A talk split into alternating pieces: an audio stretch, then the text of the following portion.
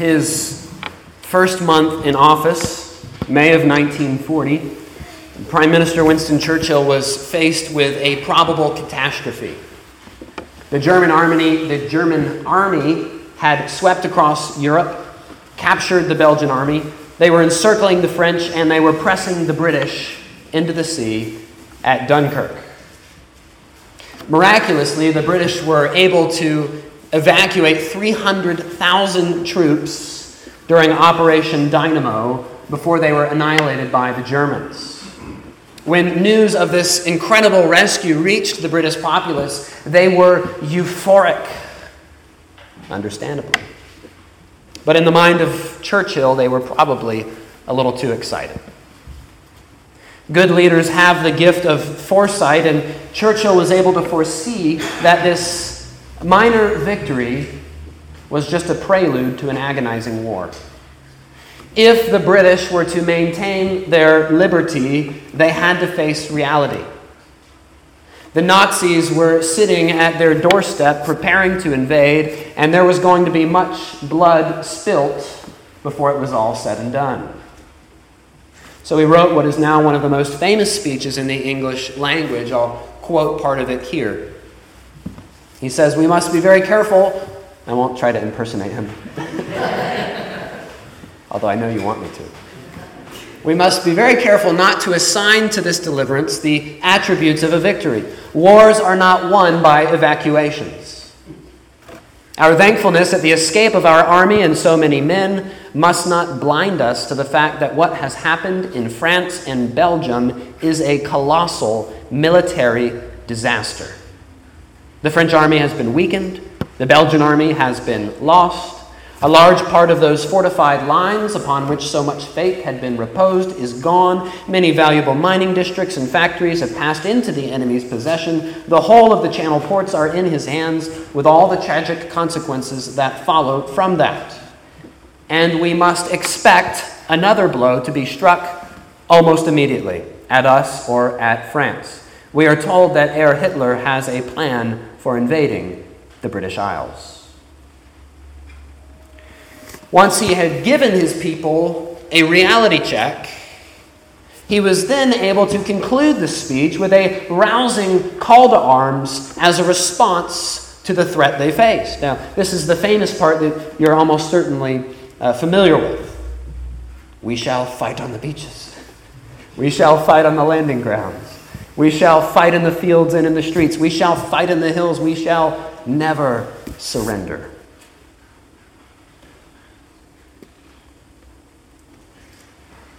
Well, in John chapter 15, we find ourselves in the middle of what is known as the farewell discourse. It runs from chapter 13 to 17. It's Jesus' last night with his disciples. Jesus knows that a dark hour is coming for him and for his disciples. Judas already is off stage gathering an angry mob to come and arrest Jesus. The cross is merely hours away. And so all of these chapters can be seen as Jesus preparing his disciples for life without him. And Jesus wants his disciples, and that includes us, to be prepared for the difficulties that can attend being a Christian. Last week, Jesus called his disciples to abide in him by obeying him, which meant loving one another. In our text today, Jesus wants to warn his disciples, he wants them to, to face reality. He says, If you abide in me, you can expect hostility from the world. Jesus does not want us to enter into our Christian lives blind. Like Churchill, Jesus wants his disciples to face reality so that they can respond accordingly. So let's pick up this week in John chapter 15, uh, we're actually going to start at the end of our passage, which is chapter 16, verses 1 to 4. This is Jesus' purpose statement. I have said all these things to you to keep you from falling away. They will put you out of the synagogues. Indeed, the hour is coming when whoever kills you will think he's offering service to God. And they will do these things because they have not known the Father nor me. But I have said these things to you, that when their hour comes, you may remember I told them to you. Let's pray. Our Heavenly Father, we come to you this morning for a sobering message. We know that you are the God of peace, the Father of lights, that every good and perfect gift comes from you. And so, even the more difficult truths in the Scripture are given for the good of your people. So, Lord, we ask this morning that you'd give us ears to hear. We pray that you would fill our hearts with our joy as we look not unto ourselves, not to our own uh, obedience, not to our own works, but we look to Christ, the God man who lived for us and died on our behalf. Lord, speak to your people. Help us to be bold in you. It's in Jesus' name we pray. Amen. Uh, so we come to our first point this morning, which is the purpose of the warning. And in uh, chapter 15, 18 to 25, Jesus is going to give a warning. Uh, we see here in chapter 16, 1 to 4, a purpose for giving the warning. Now, he uh, mentions hostility in 18 to 25, and, and 16 verses 2 to 3, he gives us examples of what kind of hostility his disciples in the first century could expect. The first thing he says is, You will be thrown out of synagogues. And that was true.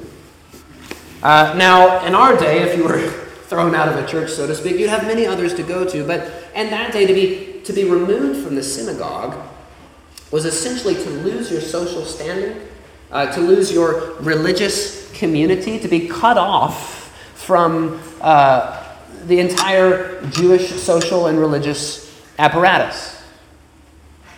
Uh, this is why, when many early disciples turned in faith to Jesus, they became impoverished, even being cut off from their own families.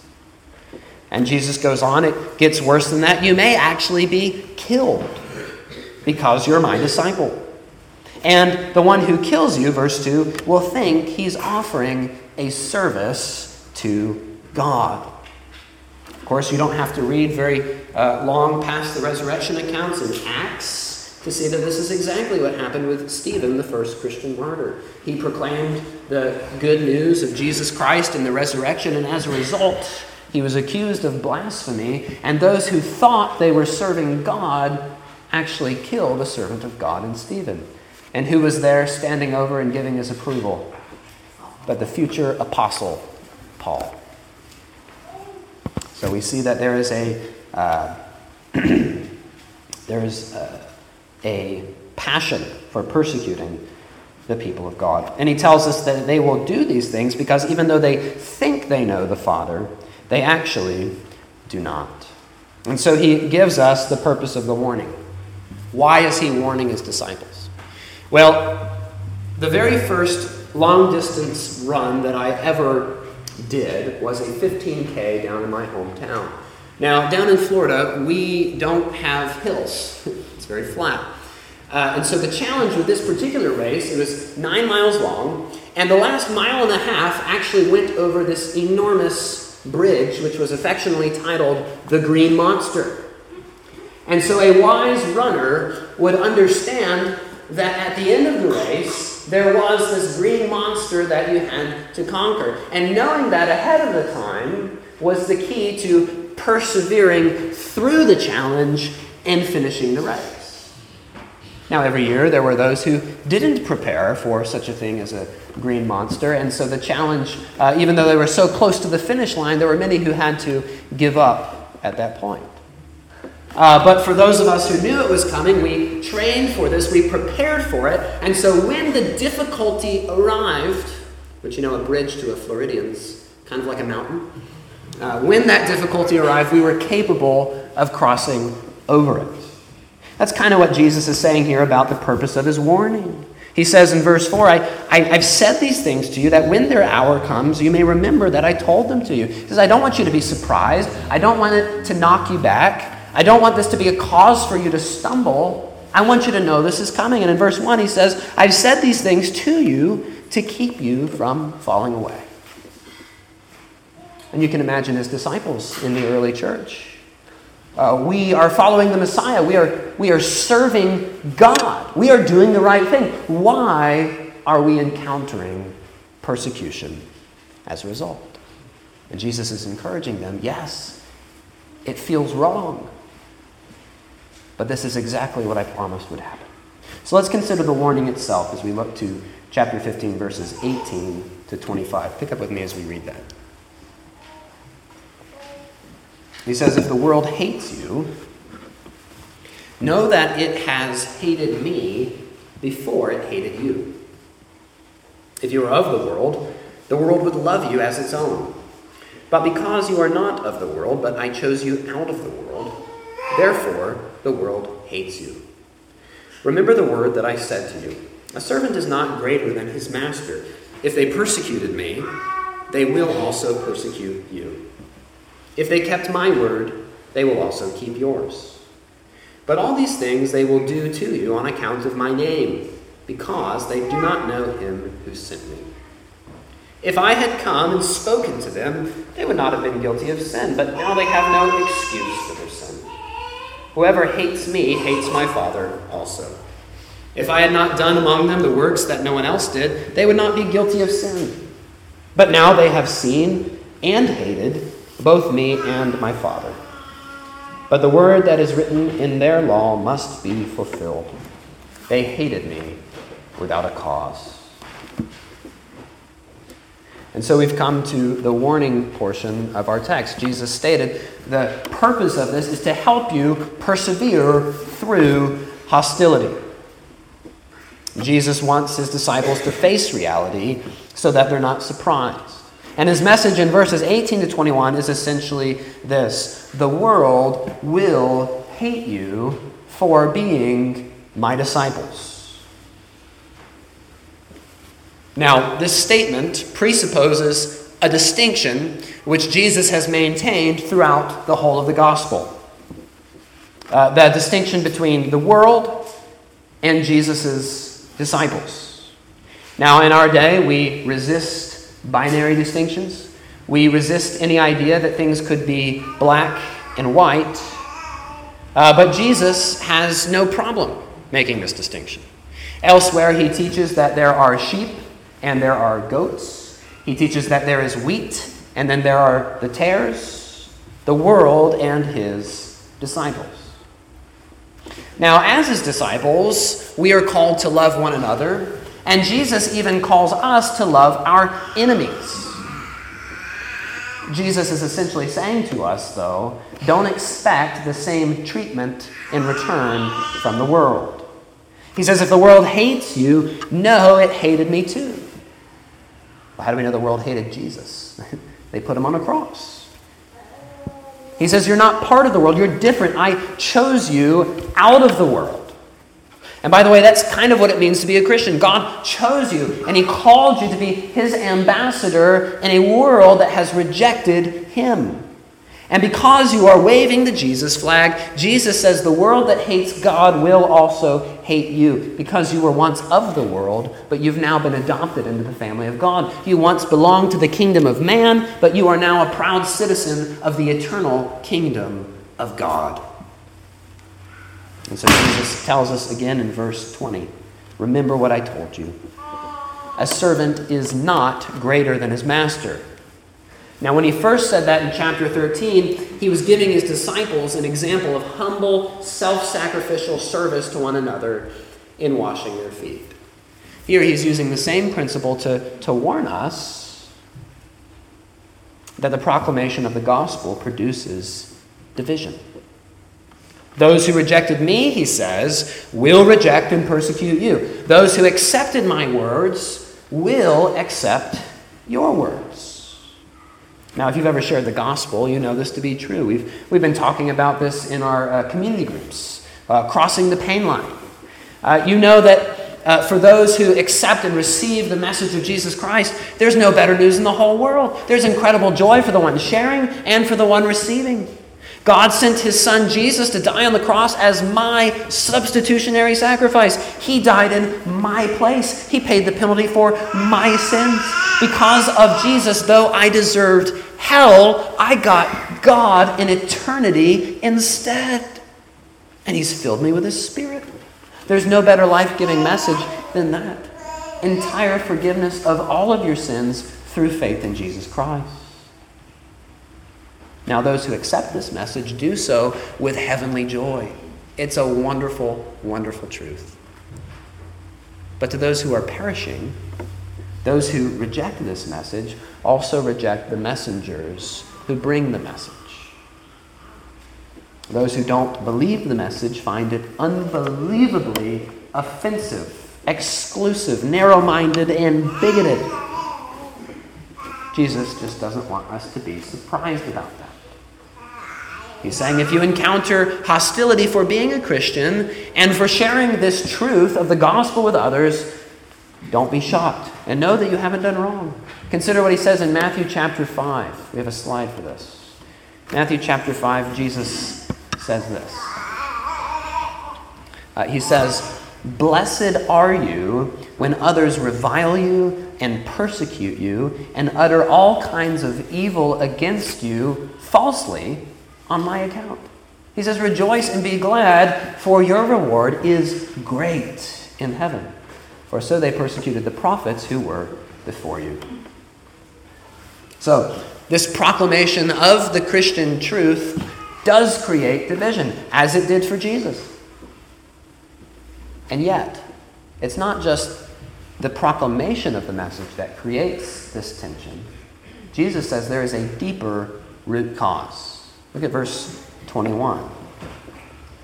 He says, But all these things they will do to you on account of my name, because they don't know him who sent me. He's saying that the reason that there is hostility between the world and the people of God is because of the name of Jesus. That because you belong to God, those who hate God will hate you.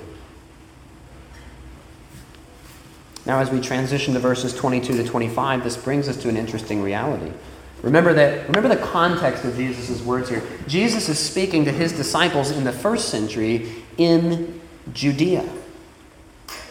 Oftentimes in the church, when we think of the world, we think about the people around us who don't know Jesus. Uh, those who have never heard or those who have rejected Jesus. And, and that's an accurate way to think about the world. But the surprising thing when we come to the Gospels is what? What's the heartbreaking reality here? Who, if the disciples are being thrown out of the synagogues, who is Jesus saying is the world? It's the people of God. It's Jesus' own brothers and sisters, the descendants of Abraham, the Jews. Somehow the people of God have become the world those among them who rejected Christ. And the natural question, of course, is how did the people of God become the world? How did Jesus' own brothers and sisters come to reject their own promised Messiah, the King of Israel? Well, that question is beyond the scope of our study today, but I'll refer you to my sermon on John chapter 12, verse 37 to 50, uh, and I'll also refer you to your Old Testament to see the history of this development. So, what does Jesus want us to see here in verses 22 to 25. He wants us to see that the world which hates his disciples is without excuse. That though his disciples are going to be thrown out of synagogues, beaten, and even killed as an offering to God, or so they thought, God is watching, and God will hold the world accountable. And the generation, Jesus says here, which killed Jesus and persecuted his disciples, is particularly guilty. And he gives two reasons why. In verse 22, he says, Because I've come and I've spoken to them. And in verse 24, he says, Because I've done works among them which no one else has. What is Jesus saying here? He's saying, uh, basically, I've come and I have revealed God to them. Do you remember when uh, they were asking Jesus to reveal the Father? And he says, Thomas, if you've seen me, You've seen God the Father. Jesus is God in the flesh, God who took on humanity, as we said in the catechism question. So, for three years, Jesus has preached the good news. He's validated his message with miraculous signs and wonders, and they still largely reject him and hate him and put him on a cross. And so it gets even more interesting. Jesus, what does he mean when he says, if I hadn't done things, they wouldn't be guilty of sin? If I hadn't spoken to them, if I hadn't performed these works? Well, we know that all have sinned and fallen short of the glory of God, so he's, he's not saying there would be no judgment whatsoever. What he's saying here is that it is a greater sin, perhaps the greatest sin, to behold the Son of God in the flesh and to reject him. The one who spoke the word of God to you and performed works before you. He makes a similar argument in Matthew chapter 11. We have a slide for this as well. He began to denounce the cities where most of his mighty works had been done because they did not repent.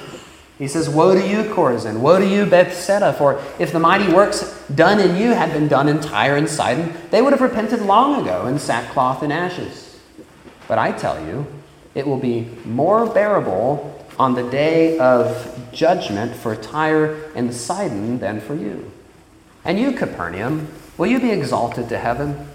You will be brought down to Hades. For if the mighty works done in you had been done in Sodom, it would have remained to this day.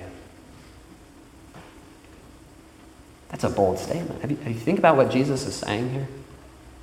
Sodom was the ultimate example of wickedness in the Old Testament. And he's saying that on the day of judgment, Sodom will face lesser judgment than his own brothers and sisters who beheld the Messiah and who rejected him. Because their sin is not as severe. These people have looked God in the face and hated him. He's saying, so they are without excuse.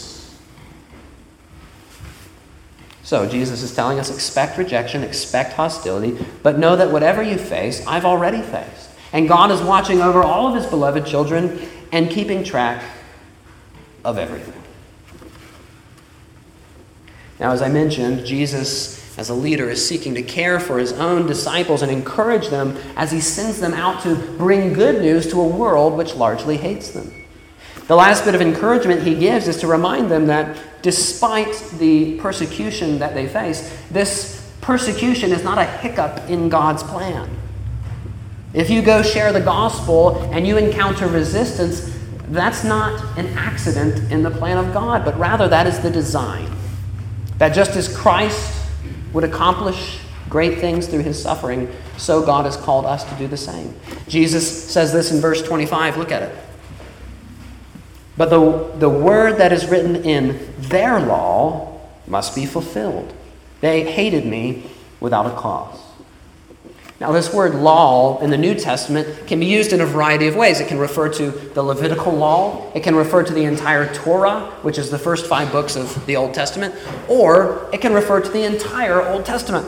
It all depends on context. And in this particular situation, Jesus is referring to the Psalms. There are various places in the Psalms where David is presented as one who suffers without cause, suffers unjustly. Well, dear friends, Jesus is the greater Son of David. And David is there to point us forward to the greater Son of David. Jesus is the greater King of Israel. And just as David was unjustly persecuted as he sought to obey God and establish God's kingdom, so Jesus, as a truly sinless person, was unjustly persecuted as he sought to obey God and establish his eternal kingdom. But it wasn't a hiccup. It was the plan. God, in his infinite wisdom, used the suffering of both men to accomplish his divine purposes. Yes, Jesus was rejected and hated by the world, but how else were you going to be saved except that he go to the cross? It was the sacrifice of Christ at the hands of sinners that made our redemption possible. And dear friends, God in his infinite wisdom uses the persecution against you to accomplish his plan of redemption. And I would love, as a history nerd, to take you through church history and various eras to see how this has been accomplished over and over. You could consider just the early church. And you would not expect the early church to have become the thriving institution that it was. Every single one of the 11 disciples that are left with Jesus, save John, would be martyred for their faith. That's not exactly uh, a recipe for creating a worldwide religion. After Stephen testified to Jesus in Acts 8, this, this massive persecution breaks out. And so the, the leaders in Judea are persecuting all these Christians, including Saul, who's going from house to house killing and imprisoning Christians. You wouldn't expect this to be an environment in which the church would thrive. But actually, that's exactly how God causes the church to thrive. It says in Acts 8 that the disciples were scattered all through Judea and Samaria. And so the gospel expanded and spread all through Judea and Samaria. Throughout the first three centuries of the church, whether it was through the leaders in Jerusalem or through the pagan leadership in the Roman world, every single time the church was persecuted, it exploded. And more and more people became Christians. Uh, ultimately, over three centuries, the Christian church conquered the Roman Empire not through expansion or force, but Christianity always conquers through love. An unbelieving world watched as Christians refused to deny Christ, their Lord and Savior, even at the cost of their own life. And they saw forgiveness among the body, and they saw how they forgave even their captors. And they saw how they loved one another as Jesus had called them to do. And long before Christianity became the state religion of the Roman Empire, Christianity was already the majority religion in the empire. It had conquered all of the pagan gods. Guys, you have to see God uses the suffering of his church to build his church and accomplish redemption. We could consider this in the era of the Reformation. We could consider the Puritans, the spread of Christianity in Africa, and so much more. Even today, this will probably surprise you. Do you know where the church is exploding most in the world right now? That's one of them. So, uh, under communist China, in the last 40 years, Christians in China have gone from 1 million to 100 million. And that's Boston University giving that source. You know where else? You know what?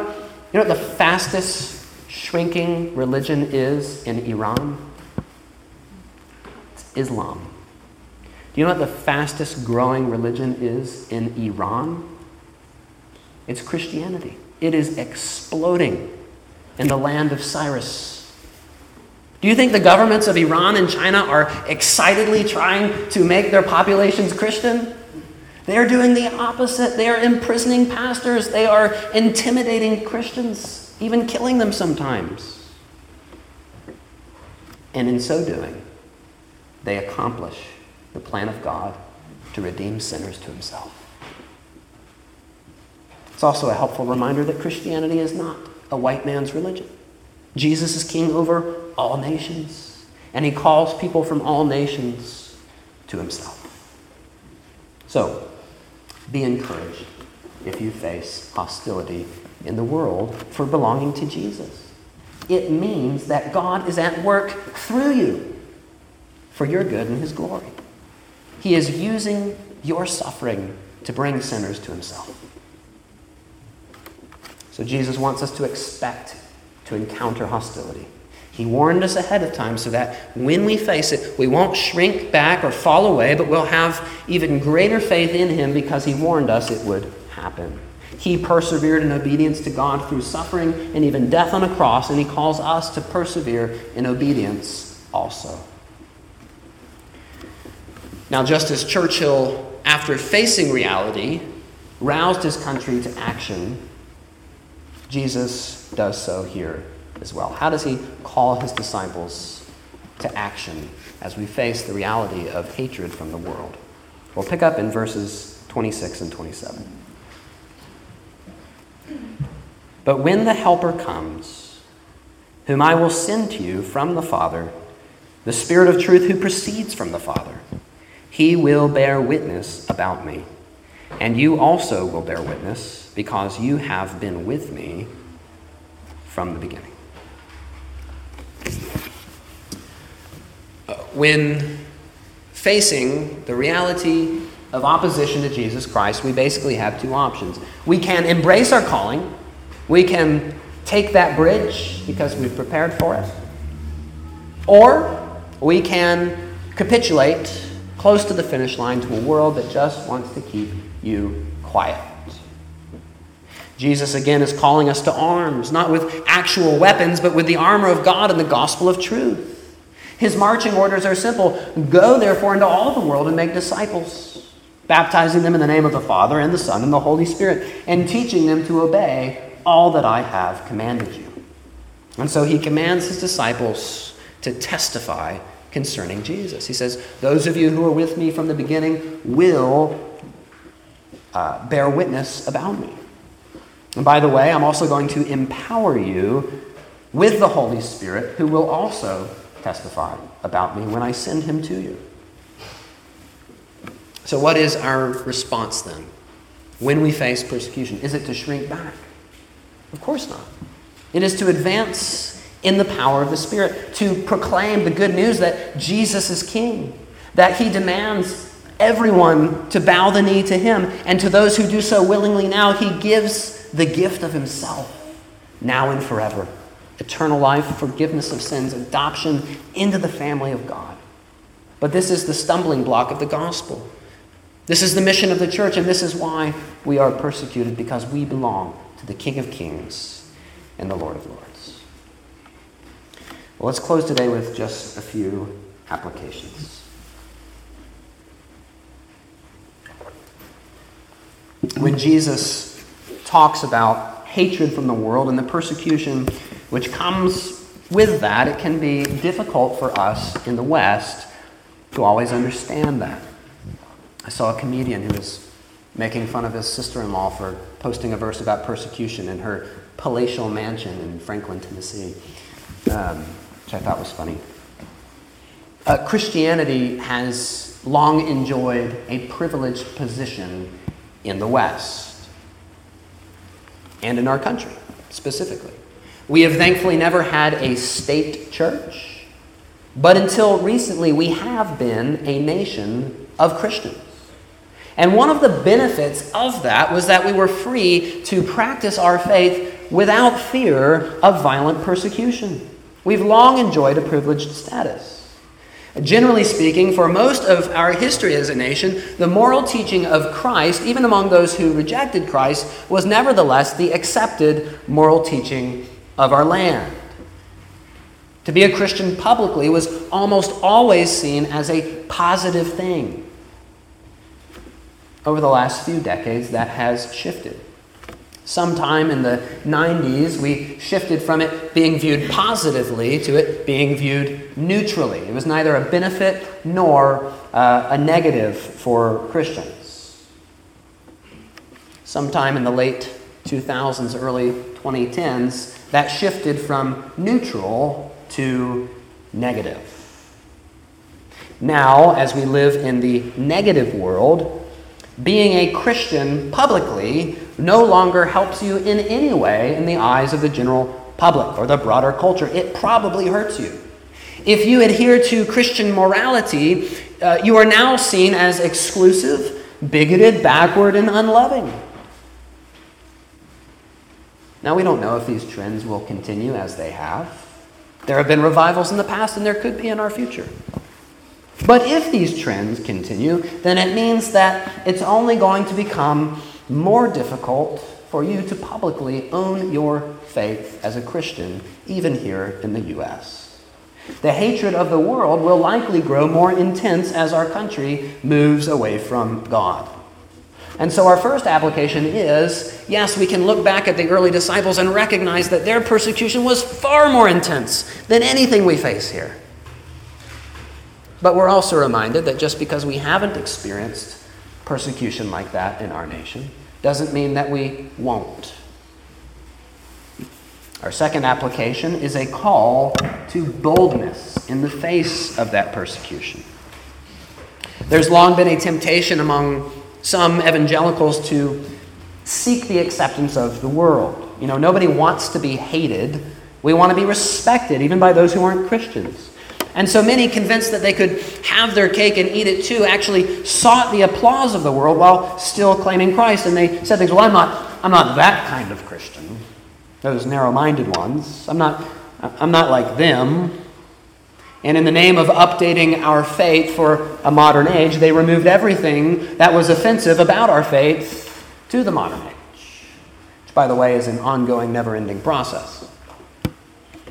They took out the exclusivity of Christ for salvation, the reality of sin in every human heart, the impending judgment of God, the reality of hell, the dignity of human life, even unborn life all of the supernatural miracles, chiefly the resurrection and ascension of Jesus Christ. And what starts with, well, I'm not that kind of Christian, soon becomes, well, I'm not a Christian. Now, listen, as Christians, we don't want to be unnecessarily offensive. The gospel is offensive enough. But we are promised that the world will hate us if we identify with Christ. And we just need to embrace that we cannot ingratiate ourselves to the world. Paul says it in 2 Timothy 3. Indeed, all who desire to live a godly life in Jesus Christ will be paraded through the streets as heroes. It's right there. Now, he says they will be persecuted. So, like a good soldier, embrace the truth that God's enemies will hate God's people. It can't be avoided. But trust God as you obey God. Return good for evil and always act in love. Third application before we close. If you're going to be persecuted, be sure it is because you are a Christian and not because you're a jerk or a fool. If you are an unethical person, and you manipulate others or you use others to accomplish your own purposes and you hurt other people in word and deed and you experience blowback, don't say, oh, it's because I'm a Christian. That's not what Jesus is talking about here.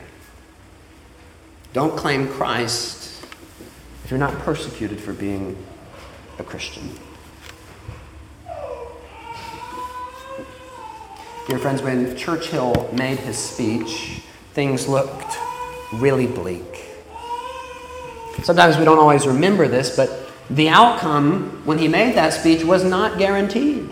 Things did not look promising. The U.S. was refusing to get involved and wouldn't for another year and a half. Britain stood alone, and defeat or surrender was still very much a possibility. As we look back on the speech, we do so with the benefit of hindsight we know that the Allies ultimately win. You can imagine how much bolder they might have been if they knew that they were going to win. Dear friends, Jesus is saying you're going to face hostility in this world. And it's through facing that that God builds his kingdom in our world.